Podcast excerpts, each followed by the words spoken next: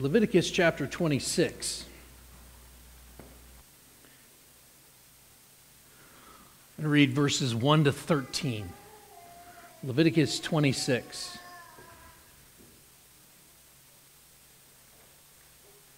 You shall not make idols for yourselves or erect an image or a pillar.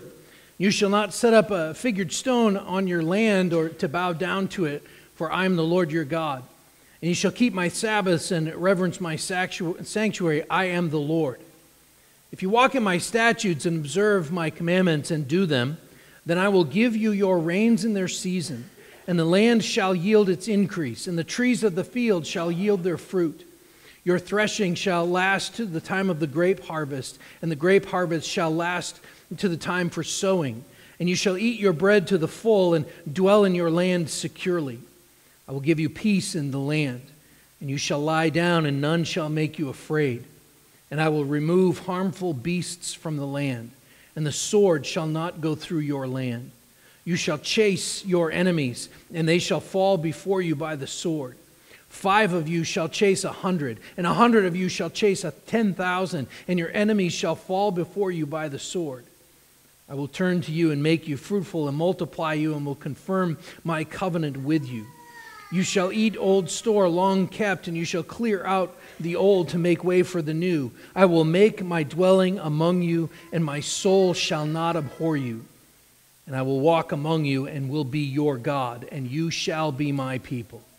I am the Lord your God, who brought you out of the land of Egypt, that you should not be their slaves. And I have broken the bars of your yoke and made you walk erect. Lord, I pray that whatever we need today, that you would give us.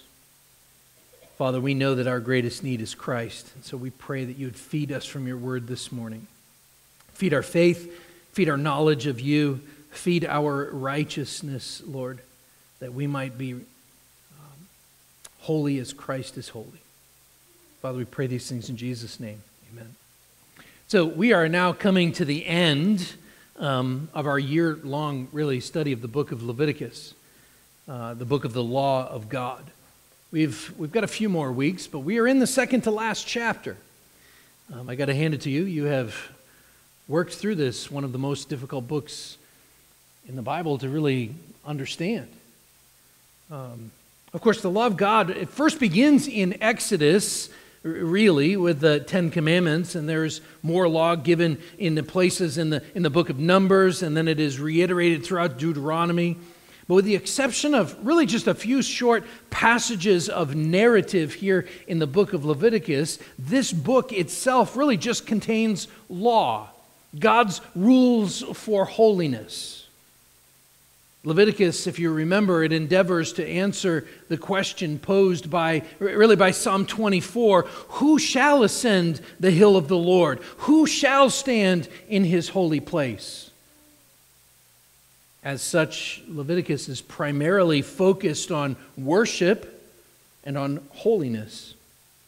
It's in chapter 11 that the, the people of God are called by Yahweh Himself to be holy as I am holy. Of course, that's what the psalmist was, was answering there in Psalm 24 when he immediately follows his question of, of who shall uh, ascend the hill of the Lord. He follows that with this answer He who has clean hands and a pure heart. He who does not lift up his soul to what is false and does not swear deceitfully, he will receive blessing from the Lord and righteousness from the God of his salvation. Leviticus not only answers the question of, of how God's people should then live in complete obedience to his law, but it also begins to reveal God's plan of redemption for a people who, frankly, do not live in perfect and absolute holiness, who do not have clean hands and a pure heart. This plan of redemption was hidden for many ages. Or, as Colossians says, to make the Word of God fully known, the mystery hidden for ages and generations, but now revealed to His saints. To them, God chose to make known how great among the Gentiles are the riches of the glory of this mystery, which is Christ in you, the hope of glory. See, the book of Leviticus is the next step in the revealing of the mystery of redemption, uh, the, the mystery of salvation. And that mystery is now fully revealed in Jesus Christ. So, Leviticus, the law of God, is pointing at man's need for a Savior. Leviticus is pointing at Jesus Christ. John, John, the, Bapt, John the Baptizer knew this. Matthew chapter 3 describes him like this. In those days, John the Baptist came preaching in the wilderness of Judea Repent, for the kingdom of heaven is at hand. For this is he who is spoken of by the prophet Isaiah when he said, The voice of one crying in the wilderness, Prepare the way of the Lord, make his paths straight. And when it was time for the Lord to be revealed, the baptizer, John the Baptist, proclaimed, Behold, the Lamb of God who takes away the sin of the world. And that statement, Behold, the Lamb of God who takes away the sin of the world, that statement makes no sense without the law of Leviticus. It makes no sense without, a, without an understanding of the requirements of the law of God for the people of God and God's provision of a substitute on the Day of Atonement who would die for the transgressions, the breaking of the law of the people. Leviticus is a code of law, and as such, it points to Christ. Romans chapter 3 puts it like this now we know that whatever the law says, it speaks to those who are under the law, so that every mouth may be stopped and the whole world may be held accountable to God. For by works of the law, no human being will be justified in his sight, since through the law comes knowledge of sin. But now the righteousness of God has been manifested apart from the law, although the law and the prophets bear witness to it the righteousness of God through faith in Jesus Christ for all who believe. For there is no distinction, for all have sinned and fallen short of the glory of God and are justified by his grace as a gift through the redemption that is in Christ Jesus, whom God put forward as a propitiation by his blood to be received by him. So, so Leviticus is a code of law giving us knowledge of sin and showing us our need for a Messiah, a Savior. And the law is the terms of the Old Covenant. Um, a covenant is essentially a, a legal agreement between two parties. And typically, in this uh, covenant um, idea, there is a, there's a power structure of some sort. There's a higher power and a lower. And the common feature of ancient covenants, we know this both from scripture and through historical documents, a common feature is that they would contain a, a series of blessings and curses. The general idea is that the, the higher power, the great king who, who delivered the lower power from, from uh, the lower party from bondage, and made a covenant to which they agreed to follow, he demanded fealty. He, he demanded absolute allegiance. And so the great king, in this case Yahweh, God, the Lord God, promised to continue to protect the people he had redeemed. He promised to, to act in kindness toward them, to, uh, to provide a place for them to dwell in safety and to meet all of their needs, provided that they were, that they were faithful to his covenant stipulations. This is where Exodus 19 comes in. Um, I referred to this several times throughout our study as we've worked through this. The king proclaimed there as he initiated a covenant he said, Now therefore, if you indeed obey my voice and keep my covenant, you shall be my treasured possession among all peoples, for all the earth is mine, and you shall be to me a kingdom of priests and a holy nation. And all the people answered together and said, All that the Lord has spoken, we will do. If the people of Israel um, completely and perfectly keep the laws that God has given them, and that they have agreed to keep, then he will bless them in very specific ways. We're going to look at those ways in just a moment. But if they do not keep the law of God perfectly, which we know they will not, they will face his curses. Uh, of course, as in any covenant agreement, the fulfillment of, of either the blessings or the curses was dependent on the ability of the king who, to follow through on his promises. Well, this obviously isn't a problem for Yahweh, right? Israel's king. In fact, he was, he was fully able to muster all of creation, um, whether that would be nations or nature itself. He can muster all of creation to enact his blessings or his curses. We're going to see this throughout the Old Testament. When he, when he would send either, either drought or plentiful rains. Indeed, we will see this as he raises up the Chaldeans, that bitter and hasty nation who marched through the breadth of the earth and seized dwellings not their own, as he tells Habakkuk of the coming curse that Israel faced in the Babylonian captivity. Yahweh is Lord of all. And he has authority over all of his creation. He has the power to enact his promised blessings or curses however he sees fit. But he doesn't have a hair trigger.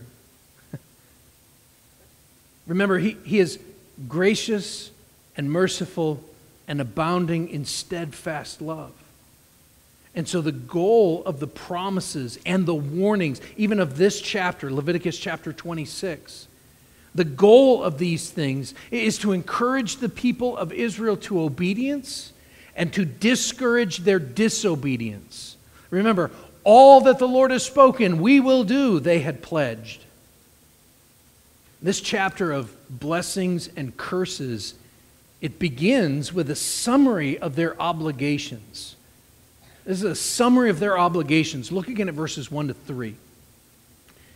So, Leviticus 26, just verses 1 to 3. You shall not make idols for yourselves, or erect an image or pillar and you shall not set up a figured stone on your land to bow down to it, for I am the Lord your God. You shall keep my Sabbaths and reverence my sanctuary. I am the Lord. If you walk in my statutes and observe my commandments and do them, then, stop there. Jesus summarized the law with two statements. You probably remember them. Uh, Matthew tells us this way You shall love the Lord your God with all your heart, with all your soul, with all your mind. This is the great and first commandment. And the second is like it you shall love your neighbor as yourself. On these two commandments depend all the law and the prophets. And the obligations reiterated here in these, it's really verses 1 and 2. But the obligations that are reiterated here in these first few verses, they're from the, from the great and first commandment, as Jesus calls it. That is the love the Lord your God part. Notice what it says absolutely no idolatry, keep the Lord's Sabbath, and revere his sanctuary. And do you see that, that oft repeated statement there? I am the Lord. In fact, he says it twice in these few verses. This is a, a demand of allegiance to the God who, who first revealed uh, that, that this, this was his covenant name I am the Lord. He revealed this to Moses at the burning bush in Exodus chapter 3. God said to Moses, I am who I am. And he said, Say this to the people of Israel I am, Yahweh, has sent me to you.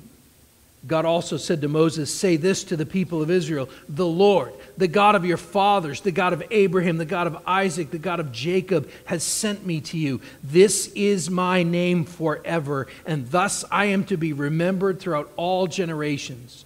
Go and gather the elders of Israel together and say to them, The Lord, the God of your fathers, the God of Abraham, of Isaac, and of Jacob, has appeared to me, saying, I have observed you and what has been done to you in Egypt, and I promise that I will bring you up out of the affliction of Egypt to the land of the Canaanites, the Hittites, the Amorites, the Perizzites, the Hivites, and the Jebusites, a land flowing with milk and honey.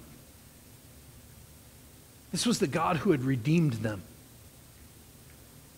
He is a, he is a zero tolerance policy when it comes to rivals of any kind.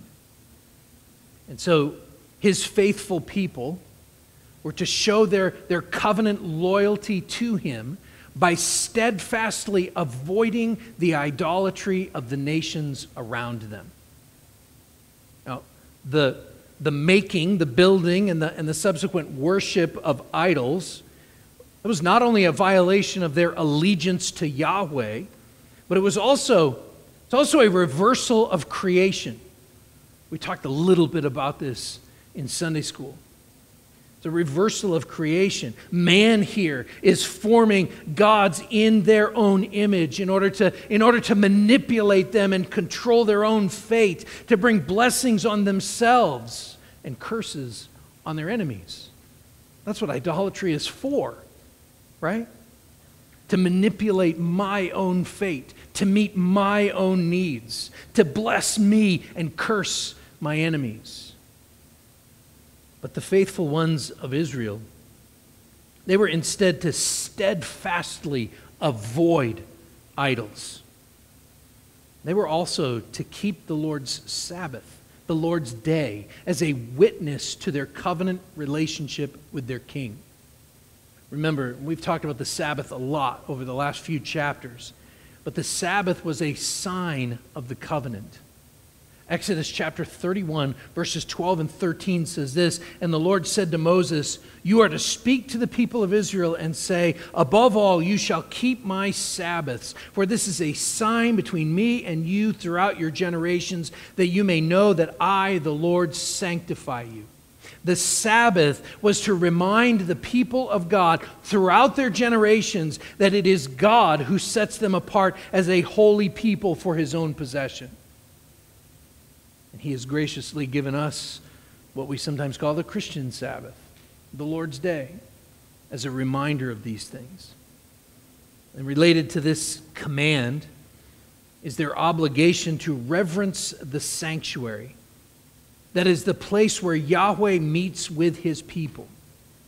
So, just as when Moses was called to, to take off his shoes at the burning bush because he was standing on, on holy ground, so too they were to revere his sanctuary.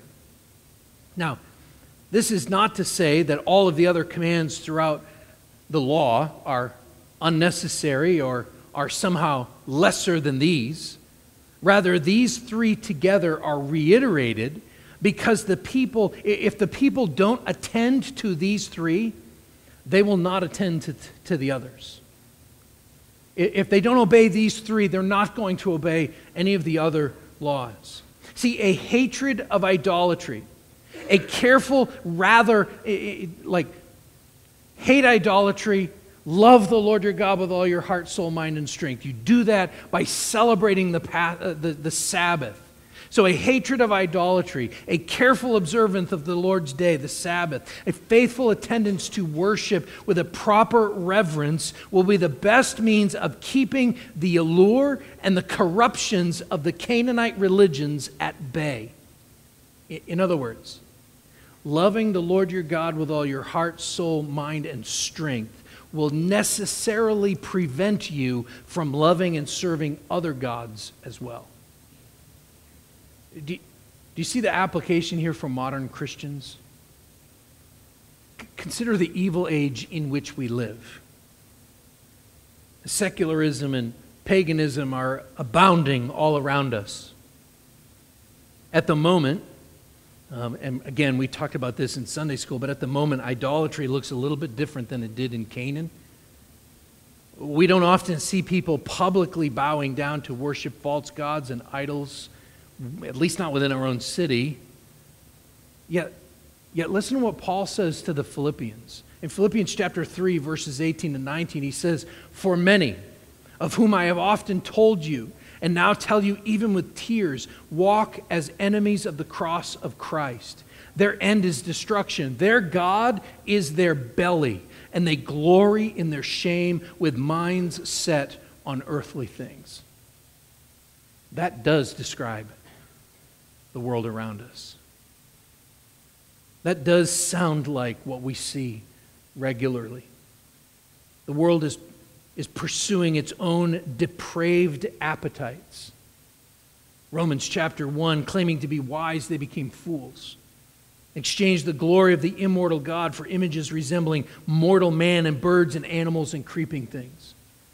Therefore, God gave them up to the lusts of their heart and to impurity, to the dishonoring of their bodies among themselves, because they exchanged the truth about God for a lie and worshiped and served the creature rather than the Creator who is blessed forever. Amen. So, how do we keep away from these things? We steadfastly avoid idolatry, holding fast to the trustworthy word as we've been taught. We worship and serve Him alone by, by keeping the Lord's day, not neglecting to meet together as is the habit of some, but rather by drawing near in fellowship, in communion with one another, with true hearts, in full assurance of faith. I'm referring here to Hebrews chapter 10, verses 19 to 25. And we reverence the house of God. What does that mean? Well, it's not simply the building, right? We know that. 1 Corinthians chapter 3 verses 16 and 17 says this, "Do you not know that you are God's temple and that God's spirit dwells in you? If anyone destroys God's temple, God will destroy him, for God's temple is holy and you are that temple." That's pretty explicit. You are that temple as Christians because Christ has redeemed us and covenanted with us. We have certain obligations toward him. We too are to keep ourselves from idol. We from idols. We too are to keep the Lord's day. We too are to, to be the holy temple of the Lord. To reverence God's temple that he is building here, the church. But for Israel, Notice again verse 3. If you walk in my statutes and observe my commandments and do them, then. So there are obligations for the people of Israel, but there are also blessings for their obedience. Blessings for obedience. You, you can see that. I've emphasized this a couple of times that if then statement contrast of verses 3 and 4 when God told the people to keep the statutes, he was reminding them of their duty under the old covenant. And if they lived faithfully and obediently, both, both collectively as a people and individually as individuals within this, then they would expect to see certain blessings as a result. Now, I want to put these blessings in, in three, there's three categories and then a bonus category at the end. That'll make sense in a moment. So, three or four different categories. And the first is this it's actually material prosperity. Look at verses 4 and 5. So, verse 3 begins with if. Verse 4 Then I will give you, your rains in their season, and the land shall yield its increase, and the trees of the field shall yield their fruit. Your threshing shall last to the time of the grape harvest, and the grape harvest shall last to the time for the sowing, and you shall eat your bread to the full and dwell in the land securely. Now, here's what we have to remember this is, um, the big word is eschatological. This is eschatological in nature. Uh, uh, that means that this looks forward to the eternal state. This looks forward to eternity, to the real promised land. So remember last week, we talked about how the, how the year of Jubilee, all debts were removed, and they moved back to the promised land. We said that that um, holiday, that super Sabbath of Jubilee, it was, a, it was a look back at the perfection of the Garden of Eden, a reminder of the way that things were supposed to be, that God created them to be before sin came into the world. And it also looked forward to eternity when God made all things right, when He made all things new. The same is true here. Except it is so clear to us as we read through this that the emphasis is on looking forward. Even all of these promises, even these are yet to be revealed in the future. And so, this first blessing of uh, rain for abundant crops, well, that can easily be dismissed by skeptics, right? These are just weather patterns. That's all this is. In fact, we know that, uh, that, that God causes the rain to fall on the just and the unjust. So if they have a good year and they praise God, Jesus himself is the one that said that, that God makes his sun rise on the evil and on the good and sends rain on the just and the unjust. But this blessing is more than that. It's a promise that in the promised land, if they obey, in the promised land, the Lord will continually bless them with rain if they obey. There will be no threat of, dr- of drought. The rains will be regular and they will be just the right amount. No drought, no flood either. Their harvest will be at, at perfect productivity if they obey. So, does this mean for us that if we stay away from idols, if we keep the Lord's day and reverence his sanctuary, that God will bless the rains down in Ohio? And that we will eat our bread to the full and dwell in this land securely? Well, no, but also yes.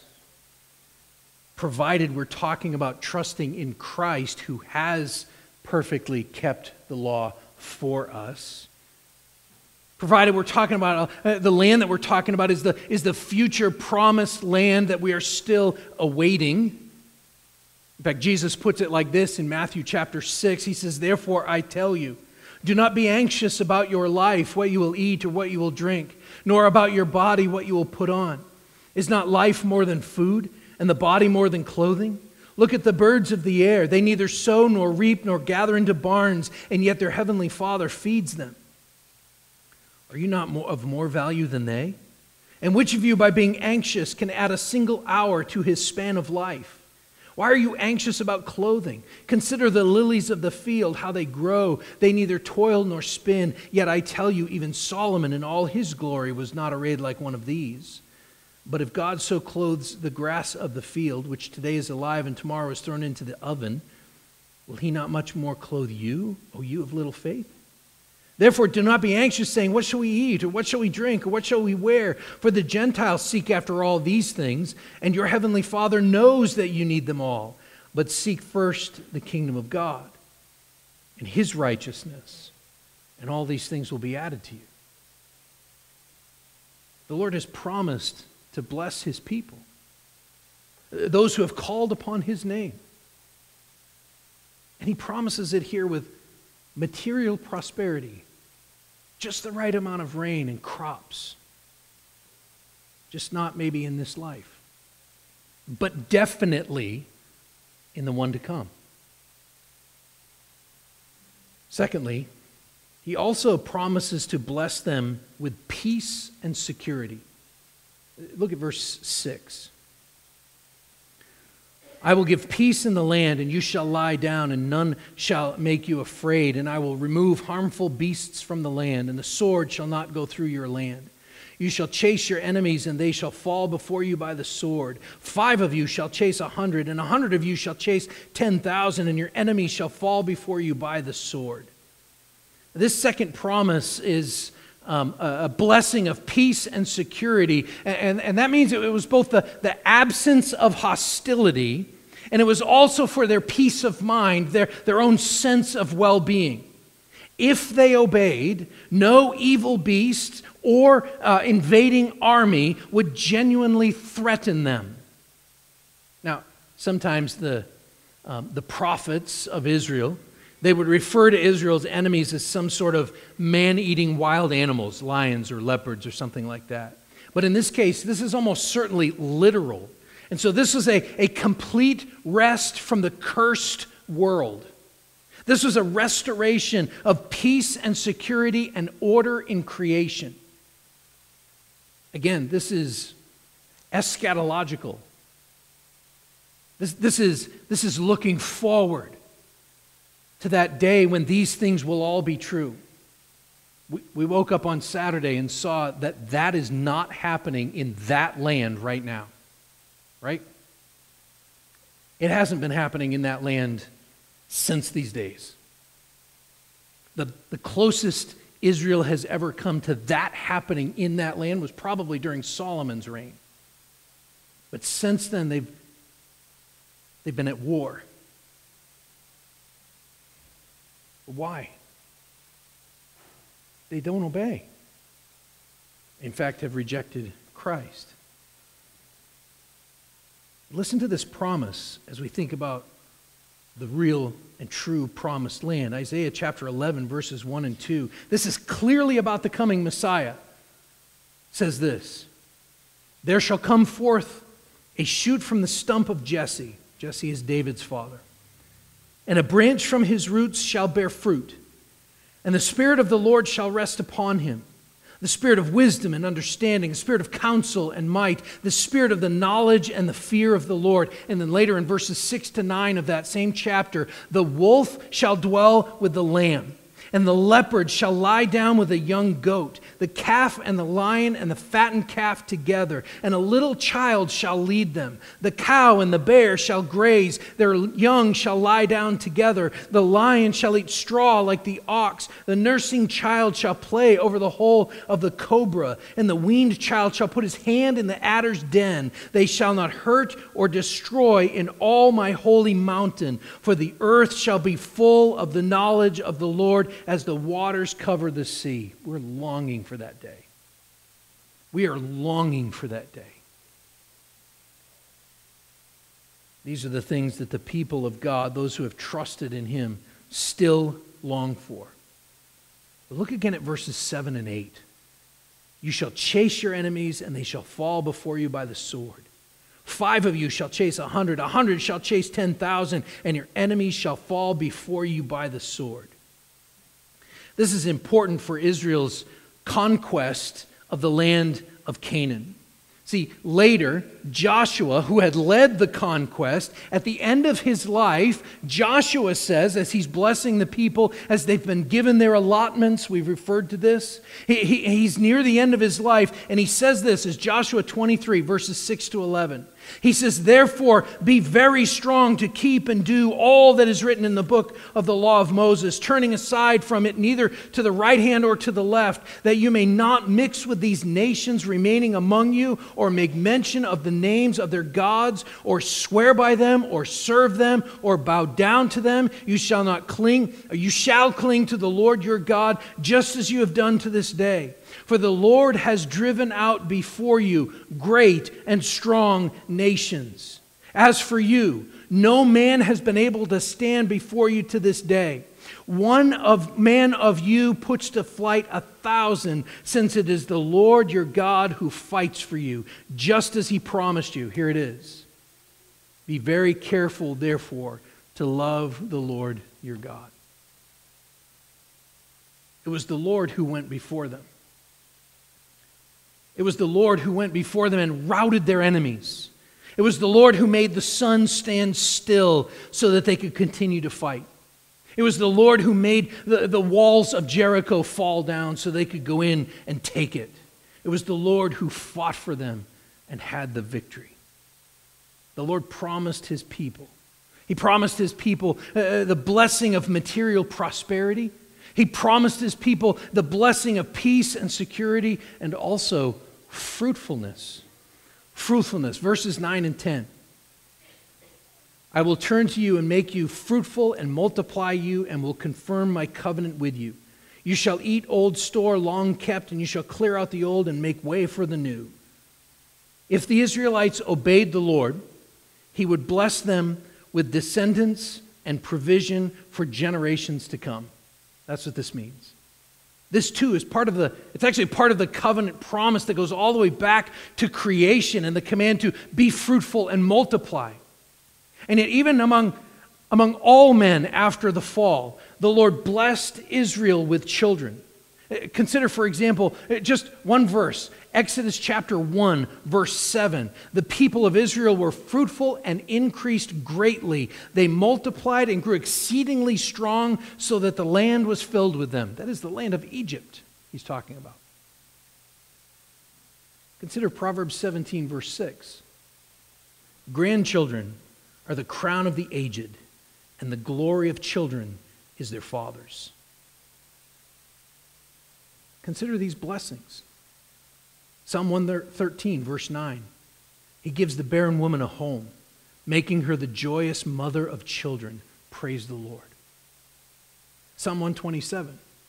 Unless the Lord builds the house, those who uh, build it labor in vain. Behold, children are a heritage from the Lord, the fruit of the womb a reward. Like arrows in the hand of a warrior are the children of one's youth. Blessed is the man who fills his quiver with them.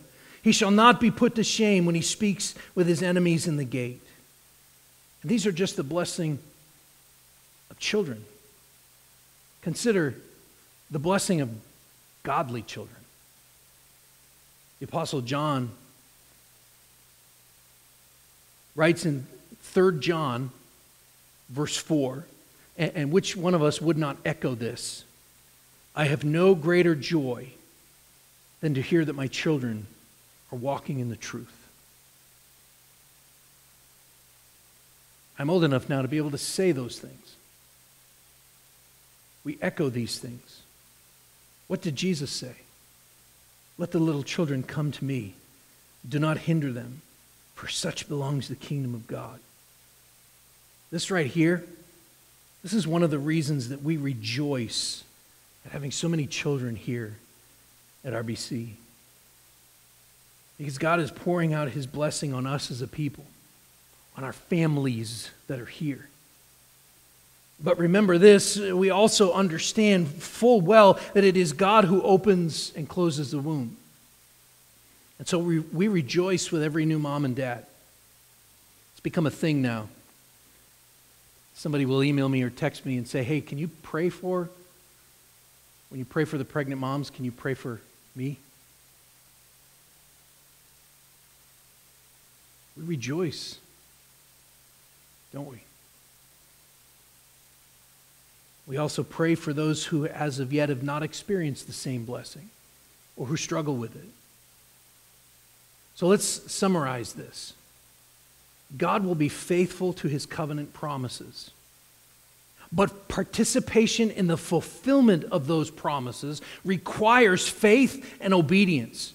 The same is true for those under the new covenant, right? The message of the gospel goes out for all people, promising eternal life, promising these, these things in Christ, but only those who believe are given the right to be called children of God. This brings us to that fourth, and, and really we could say this is the ultimate blessing. The final blessing here is verses 11, 12, and 13. I will make my dwelling among you and my soul shall not abhor you. And I will walk among you and will be your God, and you shall be my people. I am the Lord your God who brought you out of the land of Egypt, that you should not be their slaves. I have broken the bars of your yoke and made you walk erect. We could call this, as God is the King of kings, right? Christ is the King of kings, the Lord of lords. We could call this the blessing of blessings. This is the basis of the fulfillment of all of the others, and this emphasizes the spiritualness of all of this. God has promised to set his tabernacle among them and to commune with them, to walk with them, just as he did Adam in the garden. This is the ultimate fulfillment of his covenant promises. And God, who is faithful to fulfill all of his promises, fulfilled them all, and he called his people to walk in obedience to his law. Yahweh God, who redeemed these people from slavery in Egypt. He gave them liberty, He gave them freedom, He gave them a dignity. He is worthy to be obeyed. He is the God who keeps His promises even when His people don't. Here's the truth the truth is that God promises to reward his people with both spiritual and physical blessings if they are faithful to the requirements of the covenant. And so this morning, the question that remains is this How can you get in on these blessings? Because sometimes I don't feel like these things are true for me. We've had a pretty good year weather wise, I think. So some of us, a few of us, are out in the fields reaping the harvests this week. But some of us are struggling. Some of us are struggling with peace and security in our own families. Some of us are struggling financial security and blessing. Some of us are struggling maybe with not having children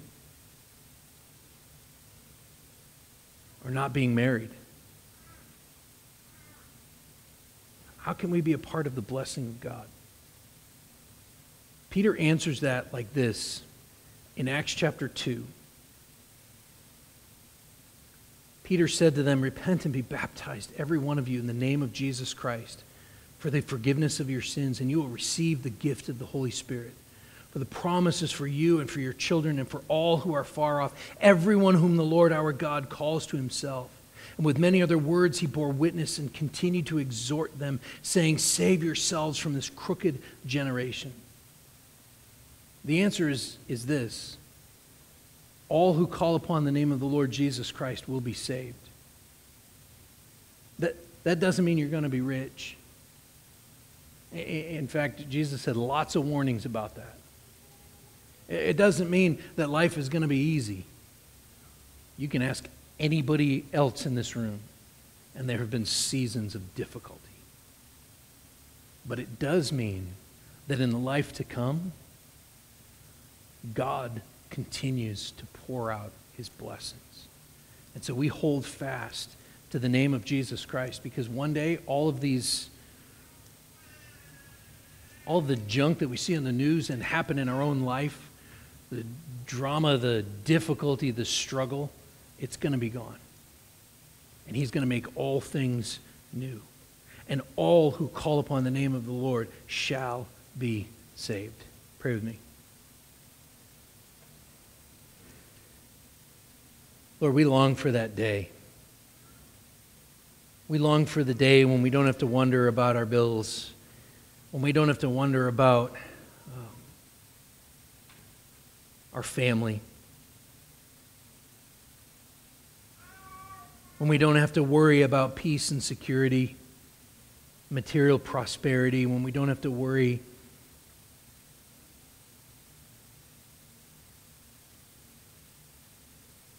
about fruitfulness or a lack thereof. We long for the day when Christ will return and set up his kingdom finally and fully.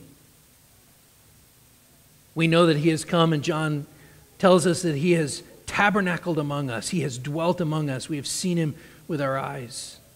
John testifies. And Christ has promised, I will return and make all things new. That day when he will walk among us again and be our God, and we shall be his people.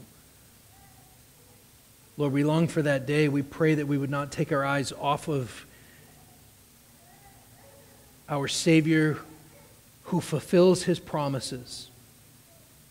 Even though some call it slow, he is not slow.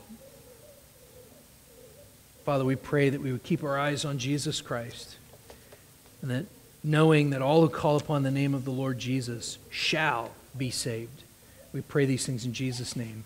Amen.